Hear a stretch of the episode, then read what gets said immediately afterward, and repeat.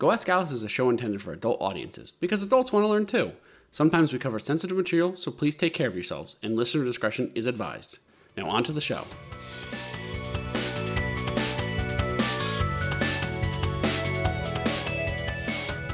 Hello, Internet friends, and welcome back to another episode of Go Ask Alice, the show we jump down random internet rabbit holes and bring you wonderful factoids from our adventures in Wiki Wonderland.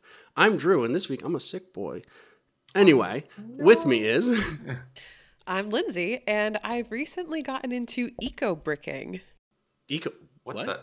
What the what? Yeah, you take a type 1 water bottle or something like that, and then you cut up all of the labels that you can't recycle, and you pack the water bottle solid until it's a brick, and people will use them for building projects. Neat. Wow. Yeah, check it out. It's pretty cool. That should be its own topic. uh, and I'm Gene, and the amount of poop I had to deal with this morning was traumatizing. That's not. was it human poop? I'll never tell you. Mm. Mm. This is the show where we jump down random internet rabbit holes every week. We all start on the same wiki page and we wander around the internet in search of something metrically fascinating that we are bursting to share with each other and with all of you. We've also gotten in the habit of sharing them on the spoilers channel of our Discord. If you want to come tag along, you can find the link in our Twitter, Go Ask Alice Pod. There is a link tree where you can find a permanent invite to the Discord. And I'm happy to report that all of our hints were really good this week because I don't think anyone got them right when they guessed. And looking at your guys' pictures, I have no idea. No. This week we started on insight, you know, that kind of magical realization of knowledge that people have. No. Uh, where did everybody end up? Um, I'll go first. I ended up. Do you know what the mirror test is? oh, I know what that is. Yeah. Maybe. I knew about it loosely, and then I started reading that. I was like, "Ooh, this is interesting." Okay. So okay. the alternative name is mirror self recognition. okay, that test. makes more sense. That's Yes. clearer. Okay. Drew? I ended up on perception. Perce- Ooh, What? we love These- perception. One of my favorite topics ever from psychology. It's so cool. I was I I read it and I was like, I gotta gotta talk about this. Yes. Both of yours sound very psychological. Hmm. Definitely. Well, I mean, it's it, it was based off of insight, so Yeah, that's true. I don't think we wandered too far. No, from we didn't I wander think- far I at think all. Mine was two clicks. Oh my god, wait, so was mine. I just checked. Mine was two clicks. oh my gosh! All right, good Mine, topic. mine then. was like three. So yeah, yeah. Wow, that was a good start page. I'm going to talk about minced oaths. What? minced. Oaths? okay. minced oath. But before we do, we are beholden to talk about the question of the week, answer the question of the week. Normally that's Sarah's whole thing, so I think that leaves you, Gene. Do you want to introduce our question of the week? oh, I don't. I don't know what it is officially word for word, but I can kind of Go for it. paraphrase. Yeah. Mm-hmm. Our question i- of the week is: um, How and why did you end up on the username that you currently use? yeah. So why Schvantzi, Gene? Why Schvantzi? Oh, that that is the million dollar question, isn't it? um, okay, so I guess a li- not really a backstory, but here, here's my like random all over the place thought pattern for this. I was a few years ago looking for something fun, and I was like, I wonder what the word penis translates into with other languages, and so Schwanz without the e uh, or the i on the end, Schvantzi. Schwanz in Yiddish means penis or low life scumbag. Um, and I was like, that's fucking hilarious. Let's make it cute by tossing an I on the end. Schvantzi, that's great. So it's kind of like, it's got the whole like, haha, penis, low, low, low life scumbag, but also it's cute sounding and no one knows any better. So I love that. I did not know that at all. also apparently i don't i can't find it again but i remember like researching it before i was like i'll commit to this username it's funny apparently schwanz i don't know if it's yiddish or in something else but like at one point in history for a very short time was used as like a way to describe a very like fancy condescending rich gay man and i was like absolutely let's go Absolutely. That's like a dandy or like a macaroni. yes, yes so i was Wow. like fuck yeah let's go schvantzi done I love that. yep yep Drew, what about you? Oh, Immunogoblin? Yes. That one, oh my god. So that was high school. Um, it was a biology class, and I was not paying attention because I'm an asshole sometimes. And um, the teacher kept on talking about immunoglobulins. And Oh yeah. it just kept on talking about that. And then when I got a test on it, I, I just saw that and I was like, immunogoblin? What? What the fuck are immunogoblins? And I realized like I'm not reading this right. And then I drew little immunogoblins on the on the page because I was like, this is oh. adorable. I love that. And so that's how immunogoblin was started. It was it was just me misunderstanding a, a, a word that the professor was saying or teacher was saying. As a, as a lover of goblins, I love that.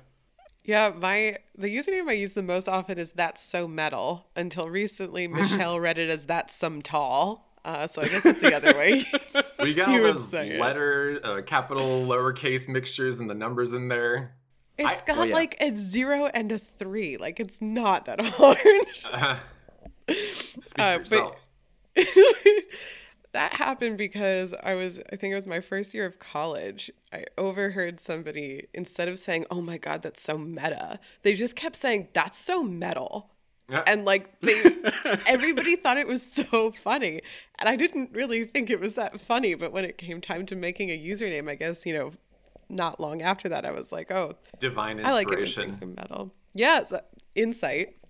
Insight. And there you go. But what's become very cool about it is that within the last few years, so that was about ooh, it was over 10 years ago, I overheard her.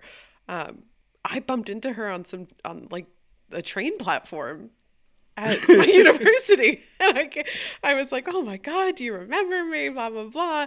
By the way, I've been quoting you as my username for the last 10 years. Yes. and she was deeply honored, I would Oh, like good. to think. Yeah. Oh, you would like to think you just Well, you just tacked that on real quietly there at the end. Yeah, I want to imagine. But we have some other uh, user submissions. They're very interesting. So Muggle Watcher, our OG patron and our best friend probably ever, finally explained his username. And I always thought it was like some kind of way of talking about lurking or something like that. But it's actually because when the Harry Potter books came out, people used to tell him that he looked like the illustrations, like the the real like original Harry Potter.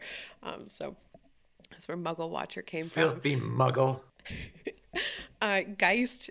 I, I loved this because I learned something new. Geist explained their username, and uh, part of it came from what I think is an oblique reference to the Insane Clown Posse. uh, but uh, they looked up the, the German word for insane, which is Geisteskrank, or spirit ill, or literally ghost is sick. Oh yeah, yeah, yeah. And Or then Kronk. they're. Kr- Krankenwagen, like that's ambulance. Oh, I didn't know that. Krank, yeah. Oh shit. So spirit sick, I guess, or ghost sick, uh, being the D and D character. I'm reading this all out of order. Geist had a female D and D character named Minerva, and so put together Minerva Geisteskrank, like shortened, was Mini Geist, and that's where Geist Mini Geist came from. Cake Mastermind.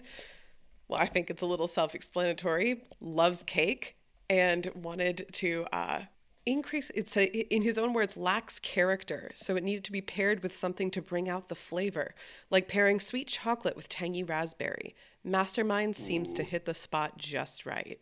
Yeah, it's a good, good fun play on words. Mastermind. So thank you everybody for answering our questions of the week. If you would like to answer, you can follow along on Twitter, or um, sometimes we're good about putting it on Instagram, but also always in our Discord. So come hang out, especially because Twitter is sorely broken right now. So what order do we want to go in this week? Hmm. Do you want to split up? Wait, are we all like psychological things or? No, mine, if anything, is um, a little bit of language and a little bit of history. It's very nerdy. Yours is a test. How, and yours is a nerdy do- concept. mine is a concept. We're back, baby. concept. Okay. So yeah, would it make sense to do Drew's as like an ex- um what would you call it? Like background and then Gene as an ex- is like how related are your two topics? I'm wondering if it makes sense to put them next to each other. You could argue there's perception in mine, but like not to the level that Drew's gonna go with. I'm talking about animals in mine, Yeah. not Okay. people. Because people are stupid. Not not the people listening though. They're amazing. not you. okay. Um, you want to do like a psychology sandwich? Sure, Is that okay? yeah. works for me. Wait, what, Okay. what order? What order is that then? That would be Drew me you. Unless you want to go, if, unless you want to reverse it. I don't know. I'm so ready to talk about perception. Go Okay, ahead, go okay. ahead. I'm like so ready. Perception ready. is a good opening, broad category like topic. So yeah, it's a good one. What is perception? What is Oh. perception? Well, first I wanted to start off by saying I started on a concept. And, you know, I get to define my topic again and just nerd out about something that I find uber cool. So I'm happy. I'm very happy right now. So, perception, I think we're all a little bit inherently aware of what perception is. Um, because just to even hear me say the word perception, you are literally perceiving what I'm saying and interpreting it as a word or a concept. So I say perception, you have an idea of what it might be, and that's that's you literally perceiving me saying. Uh, I don't know. It's, it's Yeah, kind no, of getting that meta. makes sense. Yeah, yeah, yeah, yeah, Um, yeah. You got it. So let me clarify a little bit. So perception specifically is the organization, identification, and interpretation of sensory information so as to understand the presented information or environment. So that's that's very hand wavy and kind of like ooh. So I wanted to break it down a little further, just to hopefully clarify it a little bit. Um, is that perception is basically taking in all of the information from your five senses, and then your brain interprets that information and decides what to do about that said information. Like your ears are, are taking in the sound waves information that I'm outputting and interpreting those sound waves as words, and in the greater context, a statement. So that's that's kind of what perception is. Is just like you taking in your environment and or a specific target and saying what's happening here. I'm sure a few people are like, duh, you're talking to me like I live in stupid town, but I just really wanted to get everyone on the same page about the concept that I find pretty hand wavy. So let's talk about what perception actually involves. So, perception involves signals that go through the nervous system, which take in physical or chemical simula- stimulations of the sensory system. So, basically, you have your, your nervous system, and your nervous system is going is taking in your sensory systems, and that's all going to the perception systems, which is your brain, your brain bits. Um, and I, I really didn't want to get too bogged down in, in the nervous system because it's super rad, but I just think it's way too complex for us to just like talk about in like 30 seconds Absolutely. and and I'm sure we'll talk about it at some point anyway. But the extremely neat part about perception is that it is not only about passive reception of signals, it is specifically shaped by the recipient's learning, memory, expectations, and even attention. So if you think about um, what I like to think about is uh, a car alarm. If you hear it going off for a very long time, all of a sudden you stop perceiving it. You start, you know, you start tuning it out a little bit, and that's that's where attention really comes in. Is that you're literally tuning something out and saying, "Oh, well, you know, I, that's not important to me," and your brain just kind of switches off and like turns the volume down on it until the point where you basically don't even hear it. So that's are all like. th- or like Go on. annoying birds in the morning. Fuck Yeah. those Oh my god. you can't say that. There's What do you birds listening right now. so are you or or what you're saying, Drew, is that we can choose what we want to perceive. It's not always a passive process. So there's a lot of debate about that. um, Okay. there there's um, people who say that it's a passive process people say it's an active process i kind of sit in the middle and say that you can it's kind of like breathing where you can think about it and you know you can control your breathing yes. you can also control your your your perception but s- like normally you can just like passively perceive things if you just let it happen Yeah, that's a really great analogy. Yeah. Do, do you want to focus on it, or do you want to let it passively go by? just like go by yeah. exactly and then i just think per- perception is an extremely complex function of the nervous system but perception is performed outside the conscious awareness which is just like completely nuts to me that we just like subconsciously just like pull it in i mean this is this is kind of believing that that it's a passive process but um i mean we we don't really have to put effort into perceiving our environment we just kind of do it you know it's it's like constantly just happening Wait, Drew. Are, yes Are you going to go into our perception of reality? I really wanted to. I know that's I- super complex and philosophical. That's so philosophical. I really wanted to keep it more towards the science side of Okay, yeah, perception. yeah, yeah. That's fair. That's fair. Um, but I'm glad. perception of reality, I fucking love that. Is this a simulation? exactly. I was going to ask if perception is kind of um I don't want to say against, but it's almost like it's at odds when like you're meditating. So coming back to the breathing example, if you told me Yes. to hold my breath, I could stop breathing on uh, like focused. So when you meditate and you're trying to like clear your mind, are you forcing yourself to stop perceiving? But then again, you can have brilliant insights or kind of eureka moments or just grand realizations when you do keep your mind silent. So is it possible to stop perceiving? I don't know if it's possible to stop perceiving, It's- but it's- we'll kind of get called into this. Yeah, I. I mean, yeah, that's that's a yeah, yeah. I mean, a lot of things end when you The die. but- greatest stopper of all. Yeah, I would say that it's it's.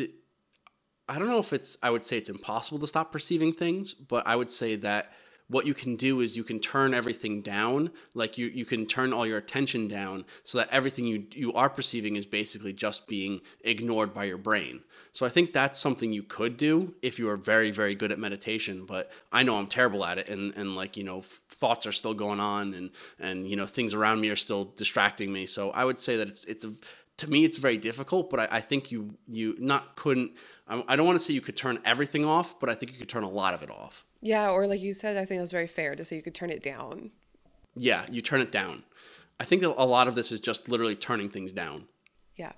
so one very interesting thing that is brought up by the article is that senses are typically viewed as passive receptors which is like you know that's pretty cool in itself but when you look at visual illus- illusions or ambiguous images like the ones i've posted in, i've posted in discord that are weird you know the ones that like have two faces in them and you see one thing typically you see one face or whatever and that's like oh it's your personality you know you know those ones Like Um, those crosswords that have a million words in them, and it's like the first three words you see are going to describe your year. Describe you sure And then it's always like death, sex, murder. But basically, those ambiguous images demonstrate that your perceptual systems are actively and preconsciously attempting to to make sense of inputs. And so, even before your brain, like even before you think about looking at those images, your brain is already trying to piece together what's in those images, and that's why they're they're so cool to us. Is because like you know your brain is kind of immediately doing something, and it's like, wait, no, I have to think about this and look at this a little bit more. So it's kind of really cool that it like it has a, a preconscious attempt to make sense of the input. Oh my god, this is this is a little off topic, but I just recently read something where you know how like you you think you're in control of everything with your brain process. Apparently, your brain before you even think and begin to process has already made a decision half the time and you just like voluntarily well not voluntarily, involuntarily follow it. Oh, As, so as you're if as if your brain is like a separate entity from you, if that Yeah, makes any sense. yeah. It's crazy. I was like, That's crazy." No, no, no, no, reality isn't real. So your brain Oh makes the God. decision, but the rest of the thought process is connecting the dots. More or less, yeah. You're just like following up on what your brain instantaneously went to Yeah. before you think you consciously made that decision yourself. To me, that's intuition when you have like a gut sense about something and whether or not, you know, your brain has pieced together why. It's just Yeah. kind of like the determination and then the supporting evidence follows. Ah, I love this shit. Sorry, keep going. Drew. it's fine. No, no, it's so cool. I think that's. I think it's really that kind of hurt me. I was like, my brain is like, what the fuck? Yeah, so actually, speaking of pain, um, the Yes. picture that you posted in the Discord, Yes. just to describe it really quickly, at a glance, your immediate conclusion is that's an elephant. But when you look closely, the spaces between the elephant's legs are illustrations of elephant's legs. So it's your brain, just so everybody who isn't looking at it right now can see it. Um, also, probably a good time to mention that all of our visual aids I put for the patrons on our Patreon. So if you don't want to sift through Twitter and you don't want to sift through Discord, it'll be there with the episode all packaged up neatly on our Patreon. Uh, But in this case, yeah, just one of those little little, little little, packages. yeah, like a little little love note in your lunch. Love you. Have a good day at school. love you. Great. Here's an elephant with no legs. no, enjoy. um, yeah, the elephant has like you look at it and you're like, that's an elephant, and then the more that you look at the details, you're like, that actually doesn't make sense. As I'm trying to really piece out the, the details Mm-hmm. The individual. itself. Yeah. yeah, Exactly. And I actually think sometimes you'll see brain teasers on the internet that are like the first and last letter of a word are correct and people scramble up the middle words and you can still read the sentence. Read, yeah. Is that kind of the same thing? Like your brain is is perceiving without actually Hmm. following through the cause and effect? I think the it, it's funny that you say cause and effect, um, but I think what's happening is it's literally your brain just kind of. Um, I think it, I think you're right. It's your brain literally perceiving the beginning and end of that and saying and just filling in the rest. Because we're gonna talk about how how wild your brain is a little bit, but um, your brain's your brain's fucking wild. Um, but as I said, there's a big debate as to if perception is an active process.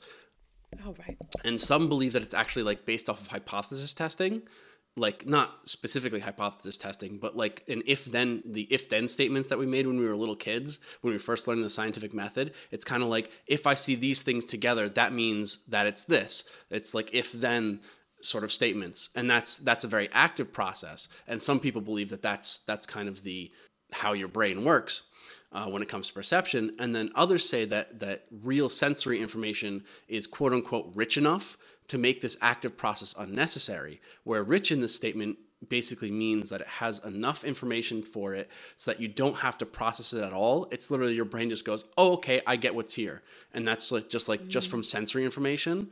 And so people believe it might not be an active process; it could be an active process. And I, as I said, I, I kind of sit somewhere in the middle of that. Wait, wait, wait, wait. You know what this is reminding me of? You know, remember in middle school or maybe even elementary school for Halloween, they'd blindfold you, make your make you put your hands into a bowl of peeled grapes. Yeah, yeah. Those are Eyeballs. Oh. Because your brain's like, oh, I know what this category categorically is based on like the sense of touch and Yeah. like what like shape and whatnot. But you're wrong, brain. You stupid piece of shit. Sorry. Well, actually, All right. we'll, we'll, we'll, talk, we'll talk about why why your brain actually does that a little bit because there's there's a few theories on it. But what I wanted to talk about now is the that the really cool part about the perceptive the perceptive systems that I've been talking about is that it enables us to see the world around us as stable, even though our sensory information we receive from our senses is typically incomplete or rapidly varying. Mm. Like if we like to think about peripheral vision, which is another fucking nuts topic. Oh, I would shit, love to yeah, talk yeah, about yeah. peripheral vision, but it's it's your brain is just kind of making shit up based on what it sees. It's just like you have your central vision, and then your brain is just making up what what's what's around it, and so that's kind of your perception is based off of your brain just kind of piecing together all this information you get from your eyes, and then your brain just goes, okay, I'll make up the rest, and then you you have your peripheral vision. Yeah. So that's just like completely nuts to me that that we have this just ability to do this. Um, and I'm sure we'll at some point do a segment about it, but that's just wild to me. Um, and then another very interesting ar- thing that the article brings up is that our brains are structured in a modular way, in that different areas process different things, or different kind of sensory information. And these sections, uh, which literally can be mapped across a brain surface, are interconnected and influence each other through how we perceive things. For example, we have taste and smell being strongly linked, which is why you hold your nose when you don't want to taste something, or you give your big old favorite meal a big old whiff right before you eat it. You know, Ew. exactly. Activate those olfactory nerves. Yes, yes. Um, but that's that's enough about the brain. It's really. I mean, I I wish that it was the whole episode because I want to keep thinking about it. Wait, is it over? Is it over? Are we done? Yeah, with that's it. No, That's it. I That's all I wanted got. more. Okay. You wanted more perception? I wanted more perception. I'm That's okay. sorry. I know we got to keep it kind of short. We got to keep it moving. All right. Next time. now for something completely different. Minced oaths. Have okay. Have you guys ever like watched a like a movie or like an older movie that's like don't mince words with me? Like Uh, they say a little bit, yeah. Yeah, yeah, something like that. Yeah. So like in that kind of context it it means like um like say what you mean or don't waste my time. Oh yeah, yeah. Get to the point. Yeah, exactly. A minced oath is actually a category of words or phrases that disguise or are serve as an alternative for what they truly mean. So I'm going to give you an example and you're going to be like, "Oh fuck." All right. Have you ever said gosh instead of god? Yeah. Yeah. Oh my gosh. Have you ever said darn instead of damn? Yes. Yeah. All of these are minced oaths. Have you ever said geez instead of Jesus? Yep. Jesus. That's a minced oath. Let me also quick sidebar. Um, Wikipedia needs to change the way that they spell G's because I very much almost G? came to you guys and said, "Hey, jizz is another word for Jesus."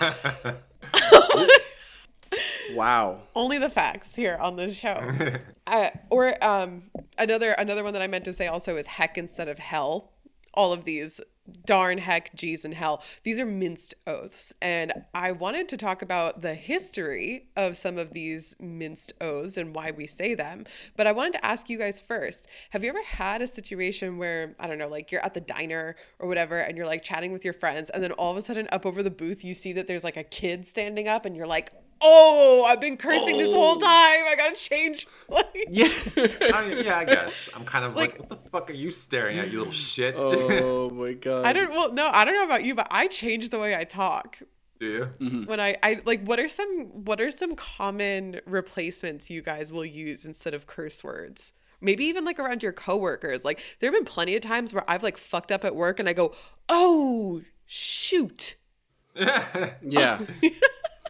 I'll, I I'll use often frickin' a lot. frickin'. That's Yeah, a good I'll- one.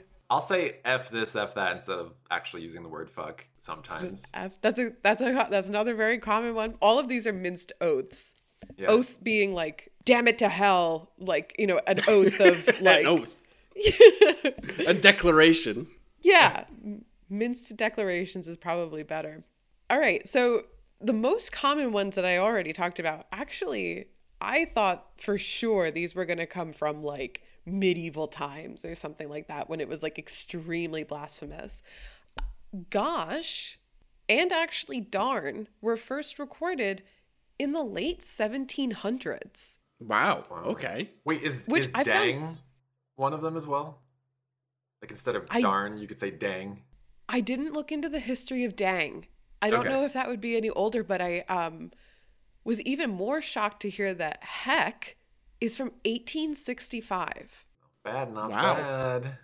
And before I get really like underwhelming about it, I was interested in digging into like why. Why why is it that these things that are just so common in our language why did they come about in the 1700s or as recently as that? What changed? And one of the sources I found that was actually a blog from one of the dictionaries. I don't even remember. I think it was Britannica or something. Some some dictionary blog was talking about how there was kind of a sh- cultural shift happening in Britain and in the America uh, American colonies at that time that was kind of transitioning into what we now look back on as like the really uptight Victorian era.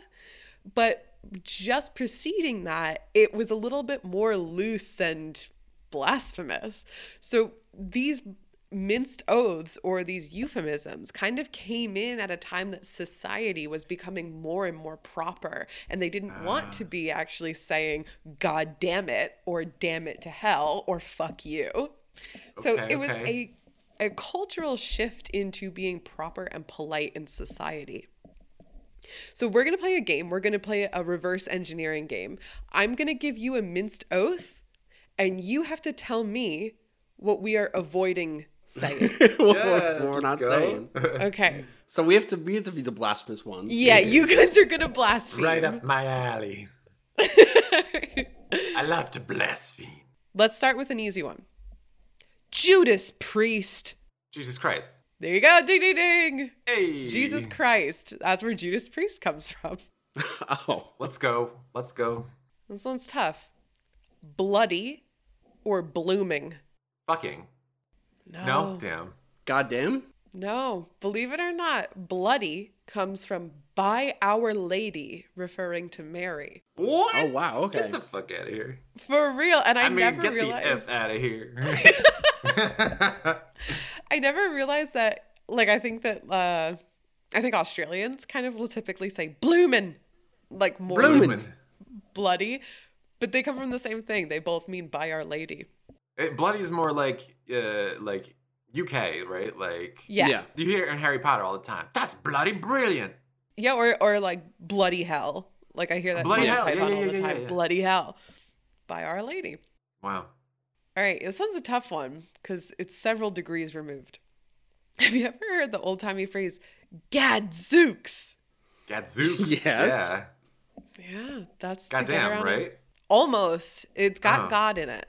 Huh. What else is there other than goddamn? goddamn it? Uh, No, that- I find the- this one particularly blasphemous. Actually, Go for it. it's God. Gadzooks means God's hooks, which is a slang way of referring to the nails that held up Jesus. oh shit. Wait, so you're saying back in the day people were saying God's hooks? yeah. Holy shit. Wow. Or that's what they wanted to refer to. So Gadzooks to me is like such a 50s kind of like gee whiz, like Yeah. Gadzooks. And Gadzooks. they're literally like Fuck. Jesus' fucking nails. and I saved my favorite for last. This one is impossible. We'll see about that. Poppycock. Poppycock. I love poppycock. I sometimes still say it. Poppycock. Um, Did you even know that was? A, I always thought that was just a, a nonsense word. I thought, yeah, me too. Uh, bullshit. Poppycock is bullshit. Oh, you are you are not far off. Actually, I would I would give you the Horse point for shit? that. Well, Drew, do you want to give it a? Let's guess. see. Poppycock. Poppycock. Um, so bullshit is close. Yeah. Does it have anything to do with a peacock? No, I thought I totally thought Okay, so. okay. No, I have I have zero idea. I've got zero idea. it actually comes from the phrase "pappy cack," which I guess Okay. I'm mispronouncing. It's Dutch for soft poop. Di- diarrhea. Yes, basically. Love that. So, believe it or not, even though these phrases, which are hilarious in themselves, even though they were invented to get around saying bad words, it sometimes even the phrases themselves were still considered offensive. So, for example, uh, if I were in court or something, I probably wouldn't want to be cursing in front of the judge. And I would probably, even just in the interest of being proper, I probably still wouldn't even say things like heck, even though heck isn't really offensive. It's a little Dude. bit more. Sorry, anecdotal, real quick. Second grade, uh, I said in class, like in a private conversation with friends, near my teacher, I said, What the heck? And she pulled me aside immediately and was like, You don't say that. And I was like traumatized. And everyone was saying heck, because it's like it's the it's the safe way to say hell, or like what the hell. Even, Yeah. even though hell isn't even really that bad of a word. But like she pulled me aside and literally for like a year or two after that, anytime anyone said heck, I was like, You can't say that. You cannot say that. I'll tell you, I wasn't allowed to say fart. oh no. That's not My even- that's mom- not a- My mom told me it was a bad word, and I had to say toot. Oh, toot. I like toot more Oh, anyway. toot. Toot's better. And I had to, I also corrected my friends. I'd be like, don't say fart. You're supposed to say toot. Because it's like they like just being called out on it is low key traumatizing. It is it because you don't want to. You weren't trying to do anything wrong, and you weren't Right. saying H E double hockey Yeah. six like you were saying heck. Oh, heck. Whoa. Ooh. But I'm glad that you brought up that anecdotal story because as recently as 1941, a judge held somebody or threatened to hold somebody in contempt of court for saying darn. What the fuck? Really? Really? That's fucking. That's something. I think darn isn't nearly as bad as heck. None of them are bad. You could even say damn, like oh, whatever. That's not that's not like a hard curse word or whatever. Damn. Well, he- here was my favorite example of such, you know, disagreement. In 1550, it was considered similarly blasphemous to say Saint Chicken. Saint chicken. what? People would replace like by Saint Chicken, like to say, and people still found it blasphemous. So dumb. Ugh, I hate people. Saint Chicken. Jeez. Saint Chicken. But yeah, that was my that was my topic. I know it was kind of a short one today. Um, I guess maybe even as a bonus, I went down a, several different rabbit holes to collect these examples, and I found out a dark secret of one of our childhood rhymes that also has one in it. ooh, ooh, okay. Have you ever done eeny, meeny, miny, mo? Yeah. Catch a tiger by the toe. No toe. Right. If he hollers, let him go. Is it hollers? No, it's Oh. tiger. What? Wait a minute. What is oh, tiger oh, is for? that? Oh, Tiger used to be the N word. I knew it. I knew it. Why? I don't know. And you know what's fucked is that I I actually went down I almost made this my topic was the history of that childhood rhyme. Nobody Yeah. knows where it came from and it is m- many many hundreds of years old no matter like what sort of route you take. It's a really old rhyme and it has fascinating different um realizations of it that are in many different languages. And for some reason, recently, as in the last couple hundred years, and in the Americas, it was changed to be so offensive. It did not originate that way. It was made that hmm. way and then changed back to being less offensive. What? Yeah. That's crazy. Well, hmm. Yeah. back to I hate people. yeah, there you go. Gadzooks. That's Zooks. Poppycock. oh my god. Yep, thanks for my pee pee poo poo moment. Let's go back to psychology. Yay. Yeah, yeah. My turn.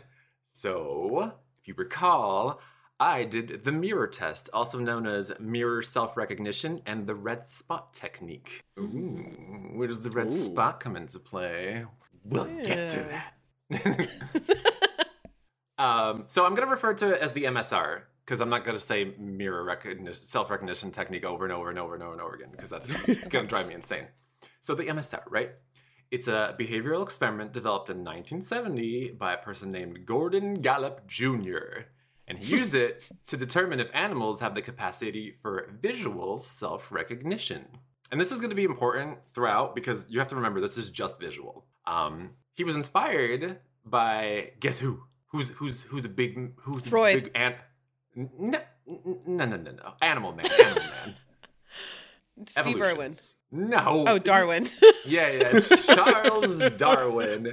I was thinking Steve Irwin too, as soon as you said Animal Man. You know what? To be fair, 1970, I, I- I guess. Yeah, yeah, yeah. Who else is the animal man? yeah. Charles I guess Darwin, Dar- I guess Darwin. the original animal man. Mm, yeah. All right, well, there's a record of Charles Darwin visiting the London Zoo in 1838, in which he observed an orangutan gazing at herself in a mirror, and he wondered, what is she thinking when she sees her own reflection? Yeah. And so What is she Mr. Gordon Gallup Jr. was like, I need to experiment. Um, so real quick, before we get into like a deep dive of Gordon Gallup Jr.'s experiment, the classic MSR in a nutshell. Animals are anesthetized, which just means like they get put like to sleep temporarily with anesthetics. Marked with a red dot on a part of their body they normally cannot see without a reflection. So let's say like forehead. I'm mm. pretty sure most animals can't see their own forehead normally. And then they're given access to a mirror once they are recovered from anesthesia. If the animal touches or investigates the mark while looking in the mirror, this is seen as an indication that it perceives dun, dun, dun, the reflection as an image of itself rather than another animal, and therefore has the ability to self recognize. Uh-huh. Mm-hmm. So, this is the mirror test or MSR in a nutshell. But we're going to go into a deeper look of how Gordon Gallup Jr. started the whole thing. So, again, in 1970, he first worked with two male and two female pre adolescent chimpanzees, which, as you may or may not know, I hate chimpanzees. I think they're crazy animals. Oh One of my the few animals where I'm like, you're awful, I don't like you. Oh my god. and none of these four chimps have ever seen a mirror before, presumably. Each chimp was isolated for two days on its own. And I'm it didn't say why, but I'm assuming it's to like desensitize to everything, so it's not like, you know, getting all rowdy from the other chimps or like getting too much interaction. So he wanted like a clean slate for them. You're so anti-chimp. You're like I- just uh, just clear I its hate them. thoughts. It's I hate dirty them. thoughts. They they've ripped people's faces off of their facial skeletons before, and they are one of the few mammals aside from humans that literally have tribal warfare and murder each other for like fun and for all that shit. Chimps are Okay, that's insane, and I pretty hate them. advanced. Oh my god. that sounds yeah, it sounds pretty advanced. yeah, I'm like, that's really interesting. I want to hear about that. Fuck off. Change your topic now. yeah, why are we fucking around with red dots? you, you can talk about chimp, chimp tribal warfare in the future. I refuse. Beyond just pointing out how it makes them evil creatures, too similar to people. Anyway, after being isolated for two days, um, he put a large mirror um, in each room for 80 hours, which translates to about like three and a half days to see how they interacted with them. This is before any red dots or anything. At first, the chimpanzees made threatening uh, gestures at their own images, which isn't surprising, really, because they're like, what the fuck? Um, and this was presumably because they saw the reflections as a threat. I'm sure if you were just isolated for two days and then suddenly you saw someone out of nowhere, you'd be like, ah! Yeah. Um, so that happened. But then um, soon after, like after they kind of kind of had time to calm down and get used to it, the chimps use the reflections for self-directed response behaviors. And this is basically the ability to regulate and adapt one's behavior in response to a given situation in their environment to achieve personal chosen goals. So like you're you're basically like, "Oh, this is interesting. I'm going to respond to it in a unique way that wasn't happening before." So Um, does that mean like when you pass by a mirror and you suddenly like change your posture, for example? Yes, yes, that, Okay. that is a good example of it. Yes. Um, so some examples of these four chimps and what they did was they would start grooming parts of their bo- bodies that they previously did not recognize without the mirror. So they'd be like, "Oh wait, look at that!" And so they'd like reach over there and Oh. give it a scratch. Yeah, yeah, yeah. Um, they'd pick their noses, which I I'm like when I read that I was like, do chimps normally not pick their noses? But I guess they were like literally observing themselves picking their noses, which was to them amusing.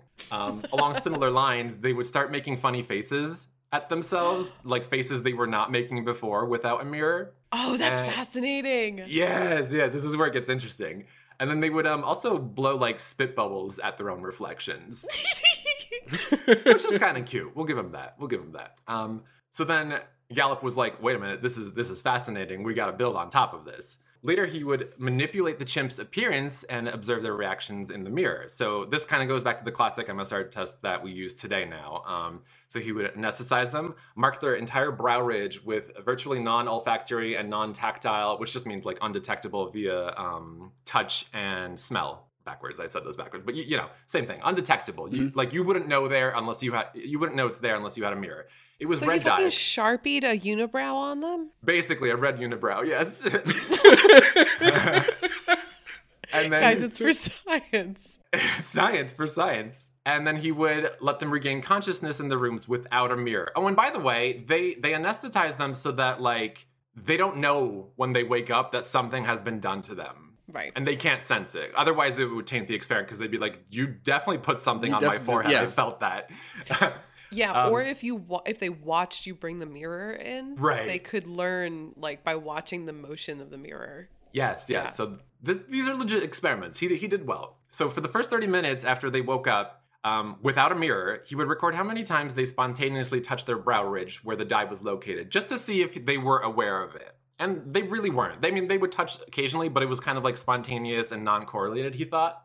Then he reintroduced the mirror after 30 minutes and let them look at themselves and recorded the frequency of touching again. Touching increased between 4 to 10 times with the mirror present per individual chimp Oh shit. or that uh, sorry, mean- up up to four to ten times more. But that must mean that the chimps have an idea of what they normally look like for them to know that there was something different. Well, I think this is after they got they um they got used to like or like understood that the mirror was reflecting them, and now that there was something red on them, they were like, "Holy shit, that's that?" me!" And now there's something different about me. Yeah, right, right. That's what I'm saying is that like for Okay. them to know that something is different about them. Yeah, yeah, yeah, yeah. They have to have like an idea of, of self of like this is what I normally look like. And Right. now I look different than normal. Yeah, which is crazy. Yeah. Um, and on top of that, on top of touching their red mark way more than before, some would turn around and inspect the mark from new positions to get a better view of it. And others would actively touch or rub it directly or while, directly while looking at the reflection. So they'd be like, what the hell is this? Rub, rub, Yeah. rub, rub, rub. Get this off of me. Yeah, so really cool. So, according to Gallup, this showed strong evidence that chimpanzees, chimpanzees were capable of self recognition. However, interestingly, and I don't, it wasn't really explained why this happened. I mean, I guess it's, I guess we can infer later on, but um, when Gallup later conducted a follow up study that was very similar with two new chimps, they did not show any mark directed behavior or an increase in awareness with the mirror present. So, this suggests that while a certain species may have a general aptitude for self recognition with enough exposure, it is still based on a per individual basis along with varied contributing factors weighing in on how they recognize. Yeah. So that's kind of like his experiment in a nutshell. Well, not in a nutshell. I already did the nutshell, but his experiment more like, you know, delved into Explain. like how he Yeah. got to where he was. So real quick, I'm going to go over the stages of passing the MSR, especially for these days. So when you're facing a mirror or an animal is facing a mirror, um, animals are seen as self-recognizing if they progress through four stages, and these are social responses, which you'll typically see aggression um, early on, especially if it's like a primate or something. Uh, vocalization, expected forms of communication based on species. So some will like try to like start grooming or something like that, or like some will make postures and whatnot. Then you'll have physical inspection, which would like be like looking behind the mirror. And this I thought was really interesting. Are you guys familiar with Jean Piaget's object permanence, the concept of it? He was Yes. a child psychologist. The concept, yeah. Yeah, yeah, yeah. So it's basically like you understand that items and people still exist, even though you don't always are directly looking at them. Right. Yeah, so like say like it's a chimp, they'd like go around the mirror and be like, "Wait a minute." like what's going on here? So like physical inspection of the mirror and how it interacts. Repetitive uh, the next one would be repetitive mirror testing behavior. And this is where like they really start to be like, "Okay, something's happening here and somehow I'm controlling it." So like going in and out of view, moving around to see what happens, observing and com- contemplating different parts of your your own reflection.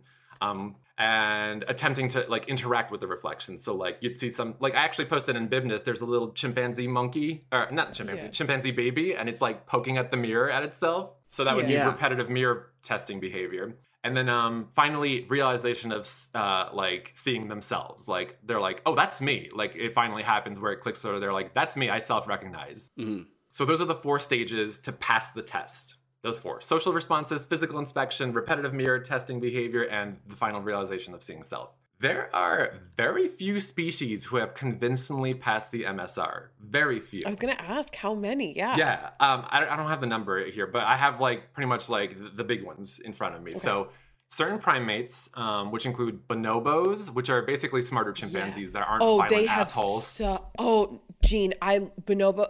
They have such drama. They're Oh. cute. I'm fascinated by them. And did you know that the alpha male, when he's bested, gets exiled? Oh, poor alpha male. Yeah, he just he has to go alone in like the apology See- corner for the rest of his life. See, bonobos, I would love to do a topic on, but chimps, they can get fucked. I watched a documentary that talked about bon- this. Oh my god!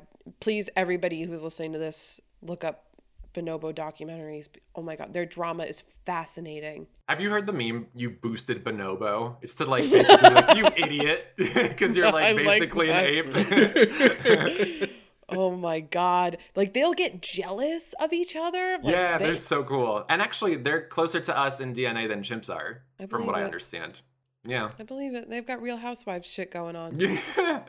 Yeah. um, so other primates include Bornean orangutans, which I love orangs. They're so cute. Um, again, chimps, ugh. Uh, gibbons, and western gorillas. Although the western gorilla one might be kind of like eh, on the fence because they get very aggressive and territorial, and it's hard to judge whether they're self-recognizing or if they're just like acting weird in front of a mirror. But like, Hmm. was it silverbacks? Which ones are the ones who can learn sign language? I believe Koko was a western gorilla. Okay, it was a western because I actually went down a rabbit hole not long ago about Koko and like teaching chimps sign language. Like she's a chimp, no gorilla. Koko was a okay, gorilla. teaching- Yeah, yeah, yeah. Yeah, teaching gorillas sign language, and it's not just Koko who knows how to speak. Actually, there's like a foundation of you know that that does this kind of research, and to me at least, this is not scientific, but f- to speak or to have those kind of memories, or you know, it does kind of refer to a knowledge of the self to to speak about the self. Yeah. you know, yeah. Oh, I, I'm to end with something that's to be very philo- philosophical. That's kind of up this alley where you're to be like, Ooh, okay, good. wait a minute. Okay. Um, yeah, so those are our primates that have like very convincingly passed the test. Um, there's also they did it on Asian elephants. They tested it on three, and only one of them passed the test. The other two were like, meh, I don't, Meh. I don't, whatever. um, Yeah. Pigs, apparently pigs. Um, Oh. yeah, pigs are so smart. It's crazy. They're like basically equivalent to dogs. Um, dolphins, orcas, like cetaceans. Uh, the Eurasian magpie, which is a type of like, it's not a crow, but like it's in that family. Yeah. Um, pigeons with training, like on their own, they're kind of like what, but like you can train them to self-recognize in a mirror. Um, Damn. and then and then interestingly, and I find this to be like not like mind blowing, but like it should be mind blowing for most people because they think fish are fucking stupid. Manta rays and cleaner wrasse. Do you know what cleaner wrasse are? No. Well, there's a picture in Bibness right now. We can post it later on in Patreon. Oh my god, this little fucking thing. It's a little fucking fish, and it's these things. I don't know if you ever watched nature documentaries for like oceans and whatnot. They're the little ones that like go into like big, big m- fish's mouths, and they clean out stuff from their teeth, and they pick up, peck off little parasites. They're just like Uh-huh. they're just like the cleaning crew of the ocean, the little cleaner wrasse, and they're They can really cute. recognize themselves. Oh my god. Yeah. So I, I, I wrote a whole little blurb about how I'm like, this is crazy because they're fish, and most people are like, fish are fucking dumb. All they do is swim around and eat things. They're they're only good for eating. They don't even feel pain or anything. These fucking things are on par with us in looking in a mirror. And and let me tell you why. Here's here's the experiment that like determined that they are 100% self-recognizing in a mirror. Scientists or researchers would inject a tiny bit of like brown dye under the fish's throat, like very mm. superficially. Like they would, and, and they would be anesthetized, by the way, so they had no idea. Like they made sure that they wouldn't feel it. Without a mirror, they had no idea. If this fish did not see its own reflection, it was unaware of the mark and went about its usual activity. Seeing a mark on its throat in the mirror, in the reflection, elicited an immediate attempt to try to remove it on the substrate of the aquarium.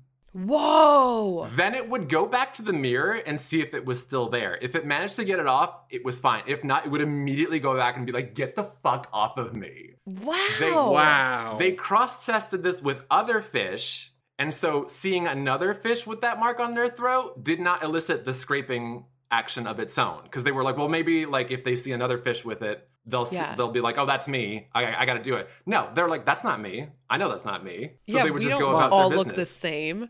right. Fuck, that is so convincing. Isn't that It's and, so it's, and it's a little fucking fish.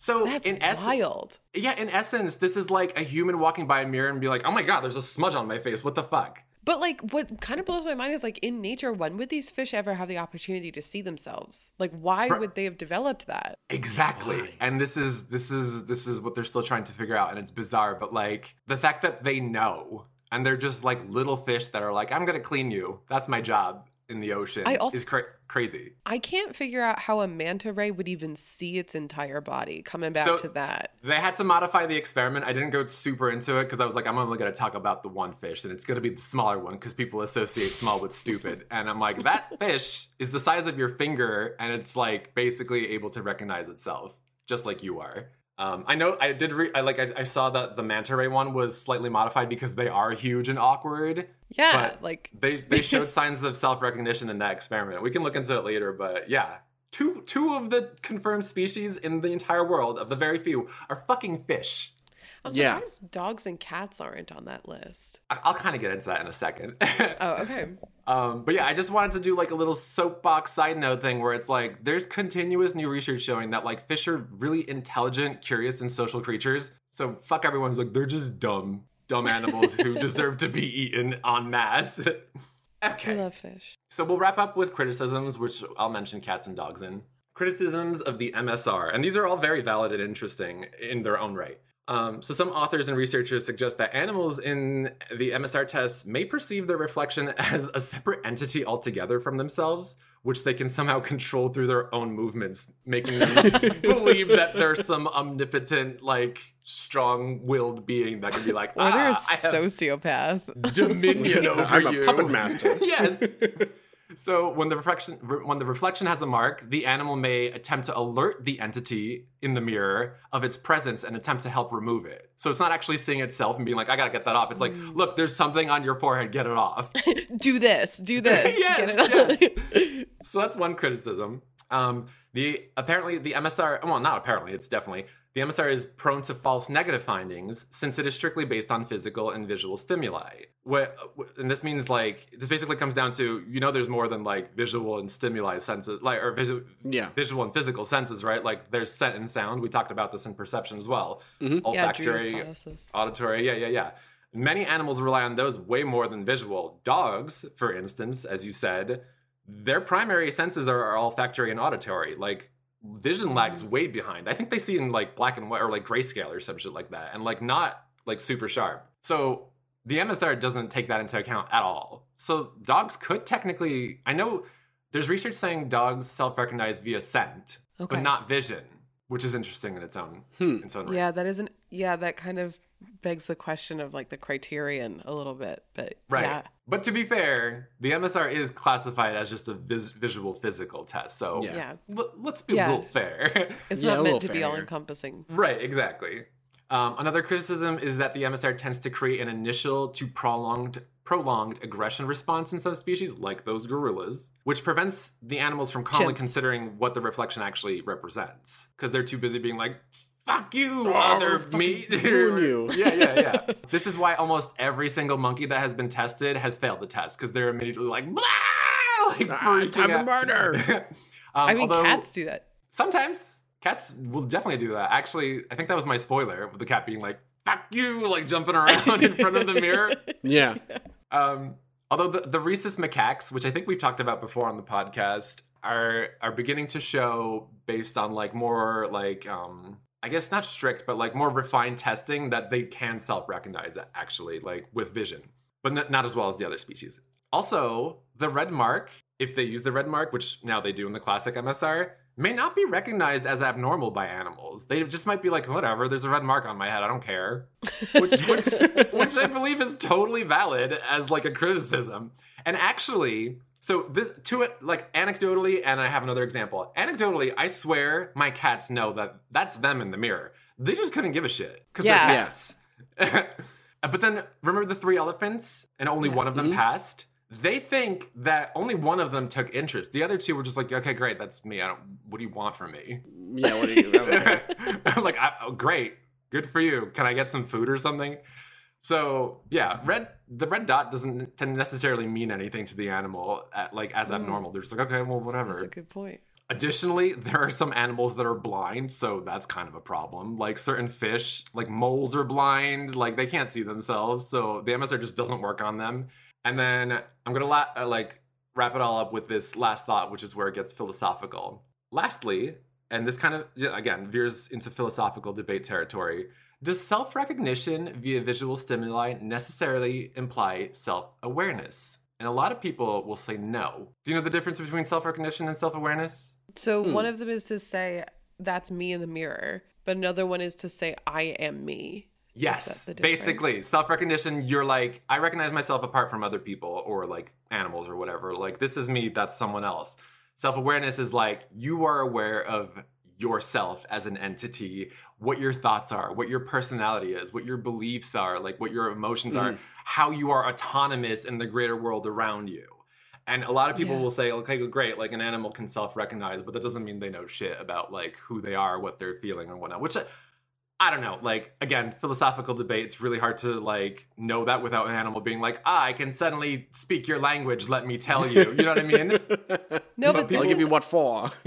it's actually very related to this, which is why I went down that Koko rabbit hole the other day. Yeah. Was because I was telling Daniel about the this bird who asked, "What color am I?" Mm. And it's kind of the same thing where like the bird sees itself actually in the video the bird sees itself in the mirror realizes that that is him. So that's that's the first half of what you were saying. I recognize that these motions are connected to my motions. That's my Yes. reflection. But then he asked, "Yeah, what color am I? You taught me all of these colors. Which one am I?" And That's even in crazy. that it is. And it's one of the very few examples of that self awareness. And that's why I started looking into Koko because she would have, you know, full on conversations about herself.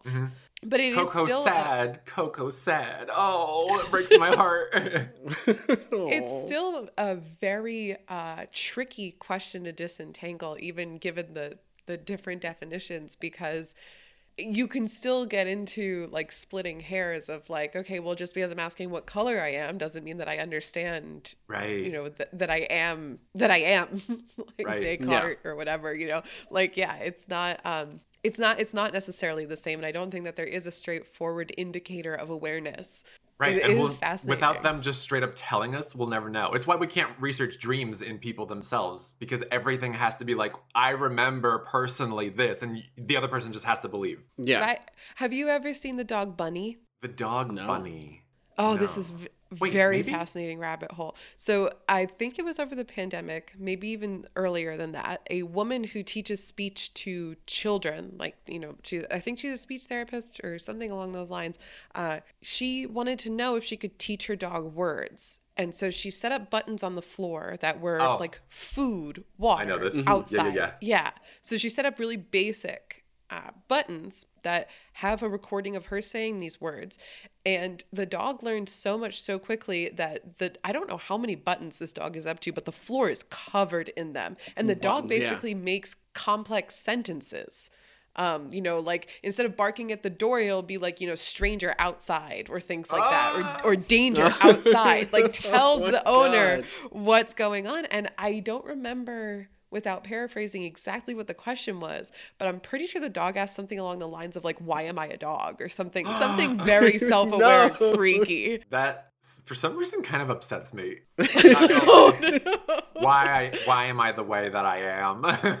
I don't. like what, what might. depressed people ask themselves. Oh no. I might be, you know, incorrectly paraphrasing. You should really fact check that, but it was very unsettling. And this is one of those dogs that kind of has like the human-looking eyes. So I was like, I'm done. Oh. I'm done with this I'm, done, dog. I'm, I'm out. Shit. Awesome. This is great. was great. You guys, this is That such great. a nerdy episode. this is such a nerdy episode. You're right. Love it. Well, I hope you guys liked this super nerdy episode, but especially if your name is Vixie, because we love you, Hey. Vixie. Thank We you do for you, being Dixie. Our newest patron. Welcome to the family. We are extremely grateful to you. And uh, for everybody else who's not Vixie, uh, you should also look in the mirror and evaluate your life. Oh my god. I'm just kidding. Anyway, come hang out with us. Go Ask Alice Pod on Twitter. Uh, there's a link tree to all of our links. Come hang out with us on Discord. You can sub to our Patreon if you're not already. But if you are, we're really, really grateful to you and we love you. Yeah, you absolutely. very much. I guess the free thing to do is just like write a review, s- subscribe, whatever Tell your kids friends. do. Mm, tell your friends. Tell your friends. That's the one. Yeah. Yeah, you know, you're already talking to them about the show. Like, I know you're going to start saying pappy cack. Baby cake. All right, yeah, and we love Vixie. We love Vixie. We love Vixie. Bye. Bye. Bye.